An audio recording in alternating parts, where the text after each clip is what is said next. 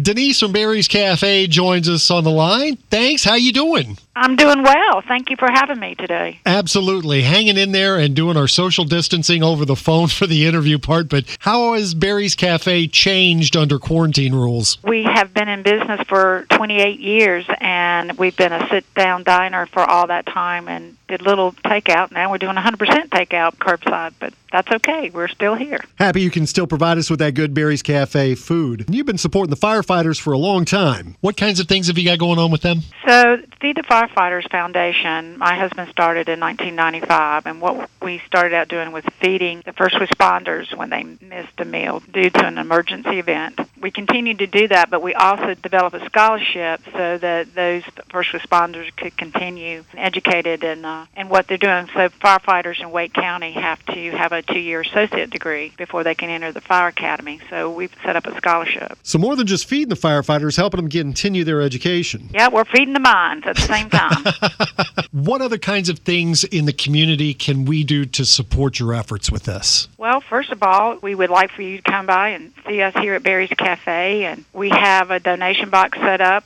for the Feed the Firefighters Foundation, and we're making sure that our community and our elderly are fed. If they need something, we're there to feed them. We're just trying to stay within our community and help those who really need help at this point in time. So I got to ask you the question that's probably on everybody's mind: Do firefighters really eat a lot of chili? Uh, yes, they sure do.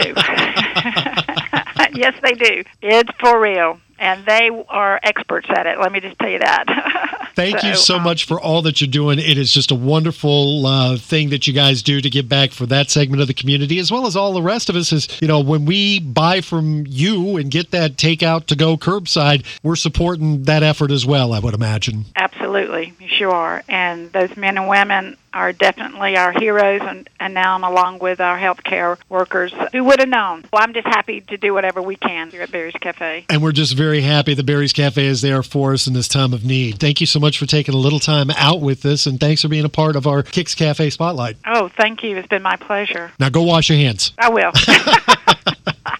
Get the lights all out. Denise from Barry's Cafe, support those folks as they support our first responders and firefighters.